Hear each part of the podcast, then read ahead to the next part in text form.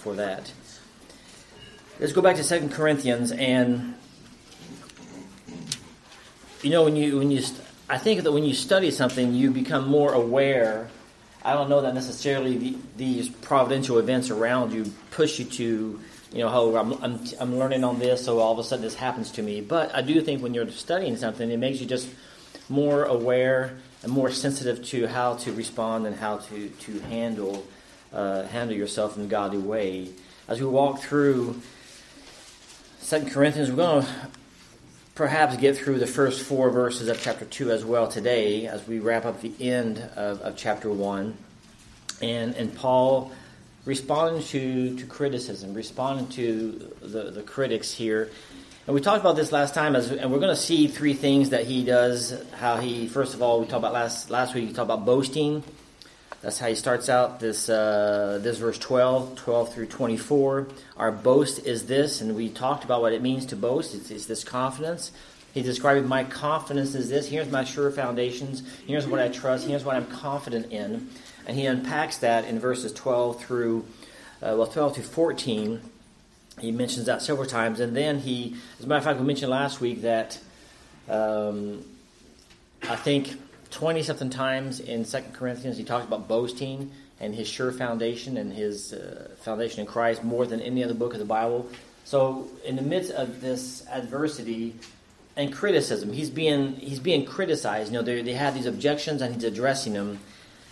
And we talked about last week, and I felt like it was even this week it, it, it brought back to mind a few things because you know Paul, in the midst of what he's experiencing he's got these complaints. People are complaining, and, one of the things they're complaining about that might seem a little trivial, a little trite, they're complaining about the fact that he didn't come to them when he said he would. We talked about that last week and kind of explained some of that. And putting ourselves in, in Paul's shoes, I mean, I've been traveling, I've been persecuted, I've been all these things, and I'm, I'm, suffering for the cause of Christ, and I love you, I'm doing all these things, and, and they're, they're questioning all this and they're they're whining, they're, they're complaining. He didn't come when you said you would, and they're questioning a number of things about why he's doing what he's doing.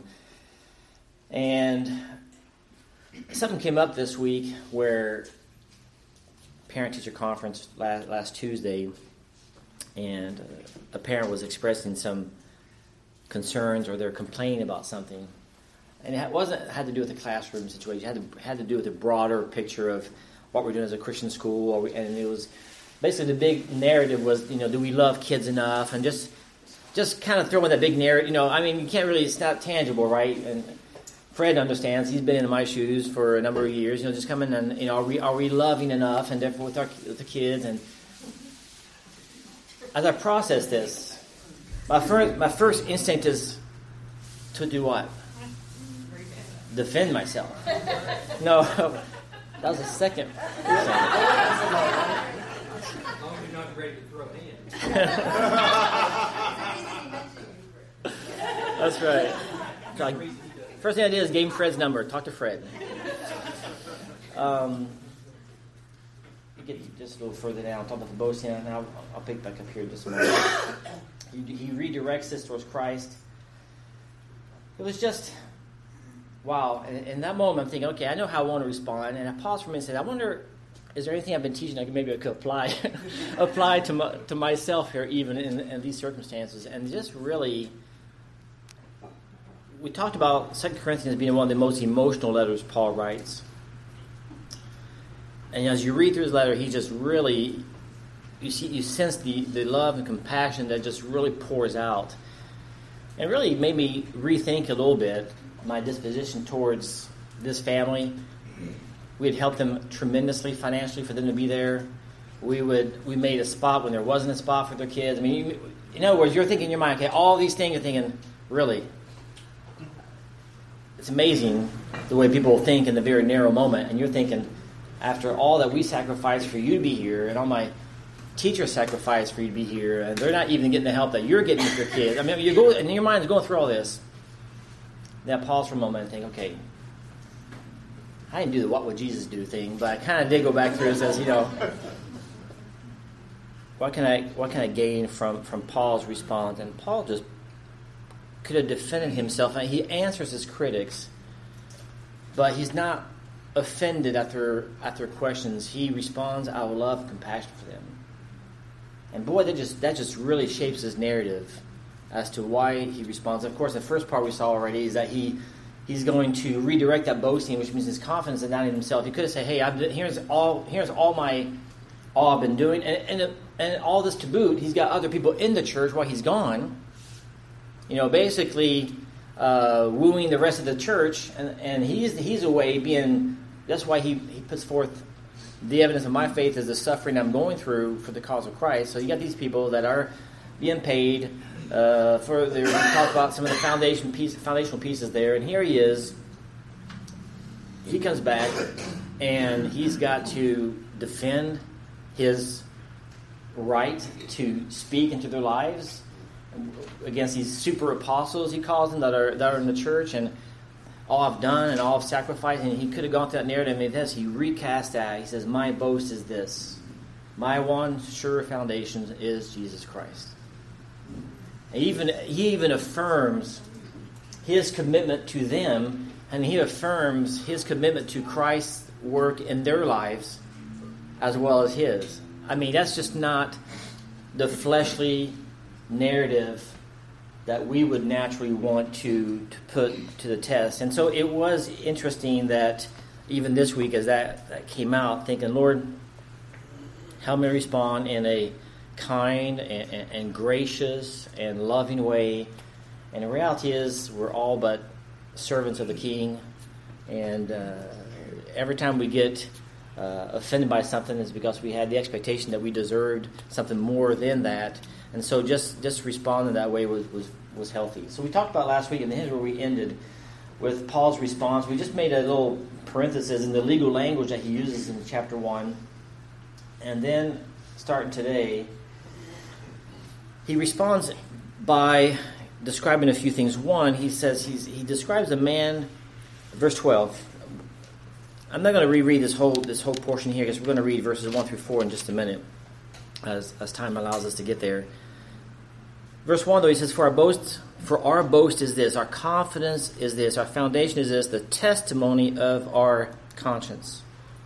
So he uses this courtroom language that we described here to to affirm the certainty of what he's saying, to affirm the validity of what he's saying, and he describes a few things as it pertains to a few things we're going to see in his response. One, we're going to say we're going to see that he's a man with a clear conscience. We're going to see that he's a man of the of his word. We're going to see that he's a man committed to them. And that was a beautiful response for him to say, "Hey, I'm committed to you. I'm committed to your spiritual well-being.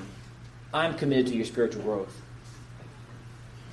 It's kind of like when the you know when your child looks at you and you know you're you're having one of those moments where you you know you don't you either want to hug them or strangle them. You know that bear hug gets a little tighter than what it needs to be, kind of thing. You know, and, and he's sitting there, and they're they're they're they're they're being critical and doing all this, and he says, "What? Hey, I I'm committed to your well-being.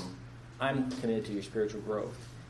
And then the last part is, I he's a man that is filled with filled with love, and we see how that plays out. Because really, this his argument or his response goes through verse four of chapter two.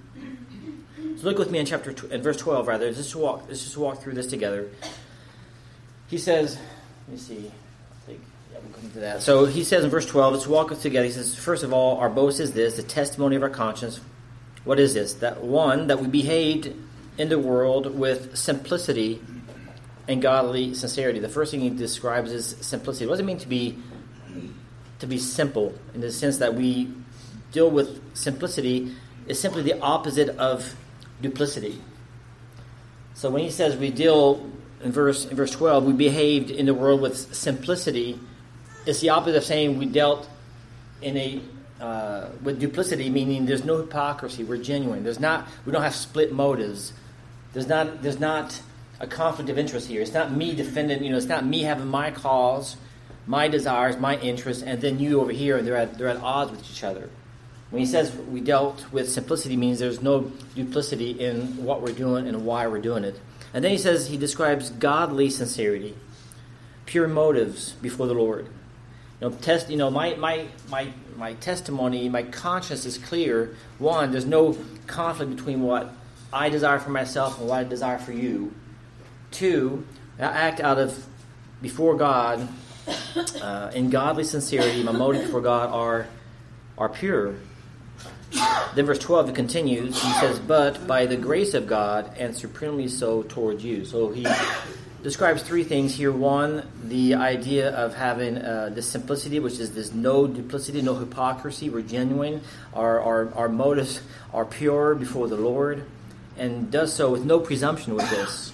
He says, but by, by the grace of God, this is possible, and we're able to do so. There's, there's not a you know boasting of himself. Again, he's going to deflect over and over again uh, towards Christ, but by the but by the grace of God. I tell you that that phrase right there but by the grace of God, we should probably put behind or before a lot of things that we say uh, and give God the glory in, in much of this. So he, he describes this towards them. Then he, he describes one of the issues in verse 13. We're not writing to you anything other than what you read and understand, and I hope you will fully understand. So there's, there's misunderstandings. He doesn't say, if you had paid attention, the first time I wrote to you, if you've been listening the first time I was visiting, if you remember, I told you this. I mean, there's a lot of ways that we kind of speak to that, right? I encourage people when they're in, whether in, in this ministry environment or leadership roles, you know, a lesson taught once and not learned. If you've had kids, you know what I'm talking about. uh, you know, just because you mentioned it once, you think they're gonna. Oh yeah, I told them that three months ago. You told them yesterday. Uh, make sure that when you get up from the table, you take your plate to the sink. Next time up, did I not tell you? You know, uh, so he he doesn't respond in a way that could have. Listen, I again, we're we're talking about uh, the graciousness and the kind. Of, I think that's why again, like right, Mitch right in the beginning. I think that's why when he's talking, he you just sense the emotion and the compassion and the love as he's communicating. And you just you just feel that coming out in his word as you read through it which is why when, when we study it one thing i think that was very i thought very helpful tim o'share said it's one of the sunday evening lessons and even when you study a text you could go to multiple other texts to support this text but try to understand what he's saying here first. In other words i want us to walk through this and and not spend an hour what it means to have good conscience, but understand what he's saying here to these people within this context. Paul's desire for them is for them to understand, to clear up the misunderstanding. He says, You, you partially understood us. And then he is confident, he finishes that first section in verse 14, that he's confident that on the day of our Lord Jesus Christ, you will boast of us and we will boast of you. Now he's expressing a confidence that they're not confident about at that point, right? So our confidence is in you, in what?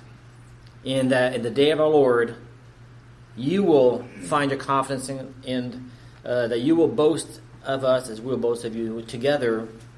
He is confident that they will be confident in the work of Christ in each other's lives.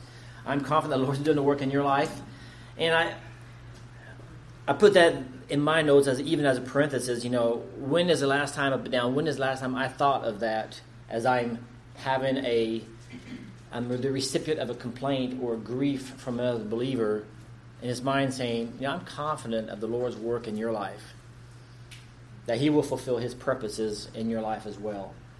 No, I thought usually at that moment in time, we're not we're not quite thinking that way. We're thinking we're going to settle a few scores first and and trust the Lord later, but he, he casts it in a much broader narrative. In other words, it's, it's almost like saying, listen, I know, what, I know what we're experiencing right here and now, but let me tell you, in the day of the Lord, I'm confident that what the Lord's doing in our lives and what he's doing in, in your life. And that's just a beautiful picture that he, he picture he gives here. He is confident of the work of Christ in, in them. So he has a clear conscience. His focus is uh, on them and the Lord's work in their life. Uh, of course, that's just part of, of him recasting his narrative. Um, responding to their concerns. The second one is he's a man of his word, and we talked a little bit about that when we talked about last week when he says your yea and, and nay. Basically, he was describing that's why in verse. So let's begin to look at verse 15. We know that originally Paul had written, and his plan was to go from Asia, Macedonia, uh, Achaia, and then Judea, but after writing 1 Corinthians, it was necessary to have a what he calls an unscheduled, painful visit to Corinth, during, which his plans had changed. And I'm not going to focus a lot on that. It's not that significant really here for us right now. But what we see is the church saw Paul's change of plans, and they saw it as a sign that he was a fickle person. In verse 17, he answers that question. He said, Was I vacillating when I wanted to do this? In other words, they're saying, You're, you're vacillating, you're, you're fickle. You told us this, but man, you're going back and forth, and you're not. I, we can't trust you. We're not. And of course, he's thinking, you know, again, he's, he's, thinking what I'm going through, and you're you're worried about me vacillating. And he answers graciously their concern. He says, "What?" He says, "I'm a man of my word." Uh, and there are a number of reasons why Paul was not able to return to them as planned. But what he's saying, indecisiveness, lack of commitment, uh, not being a man of my word is is not one of those. You know, uh, the reason why they're asking that question is why they're asking that question because they have their own selfish desires, they're self-centered, uh, and uh, they're really they're unkind in how they respond to him. So I say they because you know when, when someone's critical to us, they're not going to necessarily be critical or complain in a gracious and kind and humble manner. That would be a little bit easier. No, really, I really love you guys. You do such a wonderful job. I know you love my kids. I just have this one little question here that I'm sure about. No, that's not usually how it happens. Usually they walk in self centered, self focused. It's me and my and this and that, and they have no other concern in the world than what's going on, and, and that's the only thing they're preoccupied with. And Paul just says, Listen, I'm a man of my word, but things happened that prevented me from coming as planned. Actually, he shows a little bit later the God's providential hand in that. Because he says a little bit later, if I would have come, I would have realized that would have been a painful, you tell the other painful, another painful visit. But in the meantime, between that time and the time that he actually was able to come, a number of them had repented. And he talked about the shared joy later. So God providentially, in other words, okay, my plans were this. God providentially did not allow me to do that. You need to trust the Lord in that. I need to trust the Lord in that. And but our confidence, he goes, is what? Our confidence, he describes it here through these verses verse 15, because he says, Because I was sure of this, I wanted to come to you first so that you might have a second experience of grace. We talk about him having uh, being grace, uh, gracing them with a second experience, or a second visit, rather. Because, what Paul's going to outline here in verses 15 all the way through the end of this chapter, he said, My, my confidence is this, is that though my plans have changed, though my desires were this, God's, God's plan has not changed and God will fulfill his purposes sovereignly through his plan. In other words, you and I, you and I make our plans, and we, we should. I mean, hopefully you don't go around aimlessly wondering, hey, I'm just going to go through life and hope for the best, rely on God's sovereignty. So that means I'm, I'm in the lazy boy chair and God's directing me here. Uh, no, he's, he's serving God faithfully, sacrificially. But what he points back to to end this section of the chapter is he focuses their eyes not on him, not on my plans, what my desires were, though he tries to answer that for them, but he tries to reassure them of what? All the promises of God find what? He says they're yes in him. Now, God will fulfill everything he's promised to fulfill, and that's what really matters. Now, today, you're frustrated because I didn't come when I said I would. I get that. And here's what happened. I'm not, you can count on me. I'm not, you know, fickle, but ultimately, Jesus Christ is the yes to every promise, and He's the fulfillment of every promises. Verse verse twenty, he says, "For all the promises of God find their yes in Him. That is why it is through Him that we utter our Amen to God for His glory. And it is God who establishes us with you in Christ, and He has anointed us." And who has also put his seal on us and given us a spirit in our hearts as a guarantee. So he said, I call, verse 20, I call God to witness against me. It was not to spare you, I'm sorry, it was to spare you that I refrained from coming again to Corinth. So he he reaffirms, listen, the Lord's going to fulfill his purposes. You know, if I didn't come when I did, he could have, verse 23, I, you know, it was to spare you that I refrained from coming at that moment in time. You were unrepentant. I mean, it was grieving what I was hearing, what I was seeing. The report wasn't good. If I would have come then, it would have been good for you, it would have been good for me. The issue at heart that he presents here and how he unpacks it is that Paul And the lesson, I guess, learned for me as I even pull from here is Paul does not respond trying to affirm to people that they can trust him, but you can trust Christ. I mean, you walk away and say, listen, I'm faithfully serving and doing what God's called me to do, but yes, I wanted to do this, but it happened, I couldn't do it. And you know, ultimately, it was good it didn't come because it wouldn't have been good. But God, trust the Lord that He will fulfill and complete His purposes. That's, that's our anchor. That's what we boast in. That's our foundation.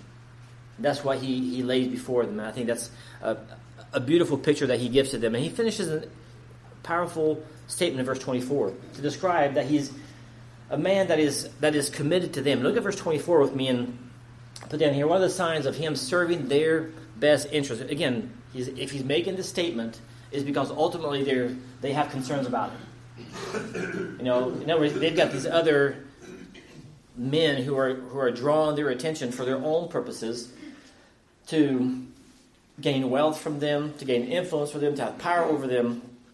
So he's responding to them. What what are the things in this verse twenty four? Let me read it and then look at the. I put down four four things that are indicative of the fact that he's a man committed to them.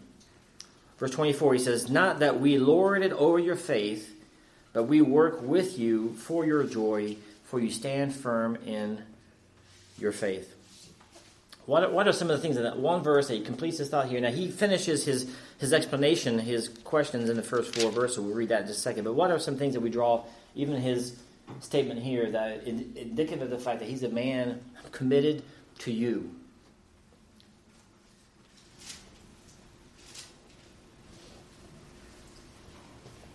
What do we see?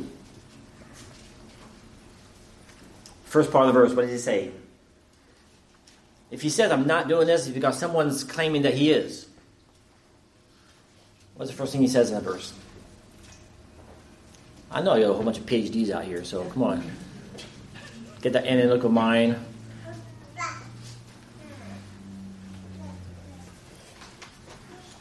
What does it say? I don't what? I don't lord over you. Paul, from all uh, much that we know, was a very unassuming person. Just didn't have a very imposing traits, and you know, and very uh, glamorous and powerful speech. And he describes a number of places. So he must be thinking, I mean, I'm not here, what, lording over you. It's easy to get in a position of authority and I know it sounds strong to say you're lording over it, but basically it's easy to be in a position of authority and start exerting authority over. He says what? A few things just breaking down. So first of all, he says, not that we lord it over your faith. So he says he, he works humbly, he works humbly towards them. Two, he says, we work what? With you. I mean, we're not, you know, we're not lording over you. I know I'm an apostle to the Gentiles. I, I mean, we're working with you. We're we're together on this. I think I think it's so vital in any any area, any level of ministry, for us to be able to say, "Hey, you know, you and I, we're, we're working together on this." If if God's given me a responsibility to to prep the word and to and to share the word, it's not because there's not anybody else. I mean, I know there's many more people, and every Sunday morning, if I get a chance to preach on Sunday morning, Jane says she gets nervous when a cup of coffee, so I'm to put it down. Just nervous when I walk her around my cup of coffee. I, every time you go up on Sunday morning and preach, you know there are a bunch of people out there that are much more qualified than you are. And that's intimidating. In the flesh, now I'll tell you what, in France, we never felt that way. Not because they're French. Wait a minute. Not because they're French. I'd say amen. You would. But because when you're doing church plant missionary work, I told somebody, I said, I feel like I taught kindergarten all my life. Because you're, you're taking young, young people in the faith, first generation believers, and you're just teaching them the ABCs of faith, what it means to, to confess, pray, and just watch that. It's beautiful to see. But because of that, you're in an environment, constant environment where people are just really just newbies in the faith, right? Yes, you come here and you have a lot of people that are super smart and qualified, and they write books and they do a whole bunch of other stuff, and you're sitting there. If it wasn't for the fact that you could just sit there before the Lord says, you know, we're we're here unassumingly by the grace of God, open God's word and, and share it. And you know, then you always have good friends like Mark over here. Mark, right before I preach, hey, no pressure. You got big shoes to fill. Really? Sorry, Mark. That's okay. I'm, I'm, I'm, I'm, no, I'm saying that the spirit really is hey, we're, we are serving the master together. He describes it here by saying, hey, not that we Lord with faith, but we work with you for what purpose? For your joy. For your joy. That can that can that can somewhat be lost. Let me get the last point here and come back. That that can certainly be lost. Because you can start ministering for your joy. You can start doing things for your joy, and when you lose satisfaction, is it because your joy is not satisfied, or you don't find their joy satisfied? And that can certainly, if that if that spirit of, of, of the grace of the Lord is not embedded in, in what you're doing, then the last one he says he worked for what? For the strengthening of their faith. So for you stand firm in your faith. In other words, we're serving humbly, not with you, not the Lord anything over you, and we're doing it for your joy and for the strengthening of your faith. What a that should be the the testimony of, of anyone that is is there to serve the Lord in, in whatever capacity. And, and and Paul does a great job in demonstrating this. So we'll go time slipping by. Let's read the first four verses, chapter two because he, he describes here, and I, I want us to be able to, to, to end on that thought. Chapter 2, he says, For I made up my mind, so he's, con- he's continuing with his thoughts here, right? For I made up my mind not to make another painful visit to you. I already had one. For if I cause you pain, who is there to make me glad but the one whom I have pained? And I wrote as I did, so that when I came, I might not suffer pain from those who should have made me rejoice. For I felt sure of all of you that my joy would be the joy of you all. For I wrote to you, verse 4, out of much affliction, much anguish of heart, and with many tears, not to cause you pain, but to let you know the abundant love that I have for you. I mean, he, he lays it all out in the line, right? You know, it takes. We're sharing with a, with a, with a couple recently how loving makes you vulnerable. You can't love and guard yourself. When you love, you open yourself up to, to being hurt. And Paul is, is opening himself, himself up here and just describing the, the abundance of love that they have for him. And the, the, last point simply as we see a, a man filled with love, first is you know the fact that sometimes love does cause pain. I think there's there are two things here that sometimes we might find contradictory, yet they're not. You know, loving someone or causing them pain, but sometimes love causes pain. Uh, he had rebuked him uh, for for their sins. Some had sided with the false teachers others were unrepentant. But he, he, he lays it out, and, and listen, every one of us has to check our own hearts. And he, he finishes with the strong statement every one of us has to check our own hearts whenever we're, we're addressing uh, or respond to, to a complaint as he was. And, and part of that is, you know, I had to say harsh things to them, I had to say difficult things for them. But was it because I was mad at them for not following me, because they were listening to me, because I wasn't validated or approved, or no, he, he, he lays it all out there. He says, Listen, I know I've caused you pain. But he didn't cause him pain because he wished to. He, he grieves that he did. He grieves that he did. But yet, guilt and conviction are, are painful necessities. And Paul clearly demonstrates to them that he loves them in spite of the fact that he had to write a painful letter to them. Of course, as you raise children, my admonition there is that, you know, sometimes we're we're, we're, we do the same thing with our kids. We have to, we have to say hard things to them. Sometimes that are painful things, but we say them out of love. And uh, what I put down somewhere else here is that you know whether it be exhortation or rebuke, love should be the driving force behind it. Whether you're exhorting or rebuking, love should be the driving force behind behind why you're doing what you're doing. Put down simply here in verse one and two describes that, and then verse three, loves hopes for the best. I mean, I, I, I wish he goes verse three. He says, "And I wrote as I did. Why? So that when I came, I might not suffer pain from those who should have made me rejoice." In other words, I, I wrote knowing it was painful. He finishes, you know, the motivation behind it. He, he, he, he anchors that well at the end here. But why?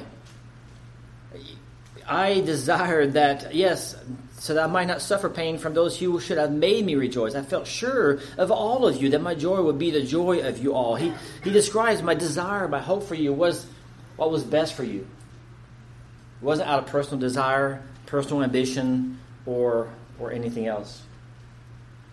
And then we see how love is the motivation in verse 4. Sometimes we confront people for the wrong reasons.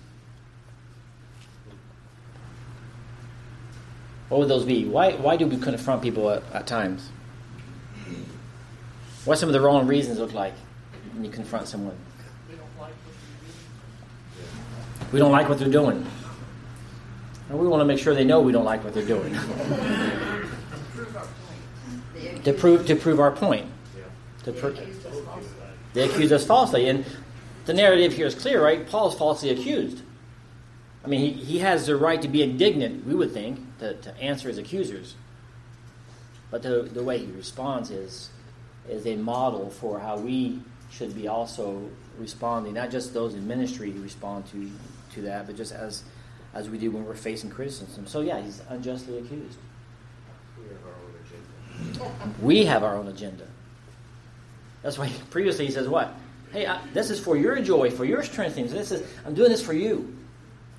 Now listen, Paul's a man of flesh. He's not angelic being. He's got his own flesh. He had to battle his own flesh and thoughts in this, which is why he's writing them out. Which is why he's so thoughtful about it. Which is why he's so careful about it. Don't think, oh well, Paul's a superhuman over here that expresses himself and he, he battled with the same thoughts I'm going to battle. And yet he, he lays it out there. And my encouragement for myself in reading through this is just wow, how do I, not just how do I respond, but how do I trust trust the Lord in that? And I see it in, in him, in his response, right? Paul confronted them because he wanted them to be faithful followers of Christ. I mean, in other words, if you're, if I've got to, to respond to someone, it's because I want them to be grounded, that they can boast and find their confidence in Christ. He responds to them because he wants them to be faithful followers of Christ. He confronts them because he wants them to, to thrive spiritually, to be strengthened spiritually. He found no joy in rebuking them. Some people are more confrontational than others. I think some people kind of enjoy the confrontation. They enjoy the rub. You know somebody like that in your family, maybe, who kind of likes to poke around. You know, confrontation is necessary, but he found no joy. He made it clear, I found no joy in rebuking you and writing a, a painful letter. But he found joy in the repentance that was that followed. He found joy and, and, their hearts that were changed. That's where he, so even though I had to go through this painful aspect, I did so because of the joy that is found in, in your repentance. So the correct motivation for, for us, of course, is we might find ourselves, and we will find ourselves in the same sim, in similar situations, but the correct motivation is for me is, is I am I acting out out of heart of love? Am I exhorting out of love, not flattery or who knows what else? Am I rebuking out of love? And ultimately, so that God will, Christ will fulfill His purposes in their lives. So he he concludes his thoughts here, and he describes, "Hey, this this was much, with much sadness." I think some of you here would probably, you know, describe, uh, yes, in the moment, your child disobeys you for the fifth time and they break that special item that you, you know, you didn't childproof your, you know, because we didn't believe in childproofing our, you know, those special items. We didn't believe in that, but there was a few things where, in doubt, I kind of still put it away, you know. And there are times when we respond a way like, we, yeah, we feel the we feel the tense, the tenseness there. Boy, to back off, say, Lord, we want to act and be driven not out of frustration, not out of anger, but out of love. And his his look at look at this how he describes it, right? I wrote out I wrote to you out of much affliction, much anguish of heart, and with many tears. As I wrote this letter to you, ah, it was a painful letter to write. I cried as I wrote this letter. Because I have such an abundant love for you, but I did it because I out of necessity, of desire for your joy to be fulfilled in Christ. He clearly demonstrates such a beautiful shepherd's heart in, in his letter here. So, my own motivation, in even in reading through this, is how do I how do I respond to others when they sin against me or they bring accusations against me? Do I begin to pray for them? Uh, if I don't have the right love for them, that I pray, Lord, give me the compassion and love for them. And may I come back and meet. I thought I thought of a number of times where you know I'm glad I didn't meet that person right away, because if I had met with them that day, my response would not have been the godly, gracious response it needed to be. But now, a week later, I thought it through. The Lord's worked in my heart. Now we're ready to meet. And now my heart is totally turned in different directions. No longer just to defend myself, as to say, you know, how can we help you? What's going on here? And, and try to approach it in a, in a much different way. This the family had the criticism. I got an appointment with him this Wednesday to talk to them. But I guarantee you, my heart towards them now is different than my heart than what my heart was Tuesday night when I first heard of some of the things they were saying. And I want to say, I could fix that right away. Now, days later, the Lord beating up on me a little bit. And uh, now Wednesday, when Wednesday comes around, I'll be ready to sit down and have a constructive conversation, encouraging them and encouraging each other in the Lord, because I know they're believers and they serve the Lord as well. So trust in the Lord in that, and you'll have the opportunity to use these truths as well. So perhaps you'll have the opportunity to, to share that with us at a later time. So wonderful seeing everybody today. Just closing word of prayer.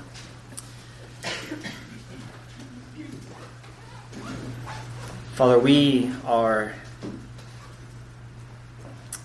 we're here, Lord, to serve you. But I my desires and and my reputation and, and all these other things that sometimes seem so dear to us in reality, Lord, it's I want to boast of one thing, and that's about you, Lord. I thank you for Paul's emotional plea in the world where so often we dissect things in a very systematic way. We just see his heart poured out to the believers here. Lord, may, may our heart be the same towards those who would accuse us.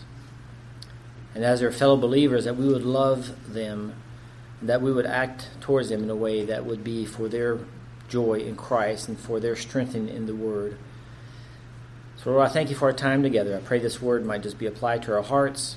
Bless the remainder of our day, the fellowship lunch a little bit later. We commit all this to you, Lord. In your name we pray. Amen.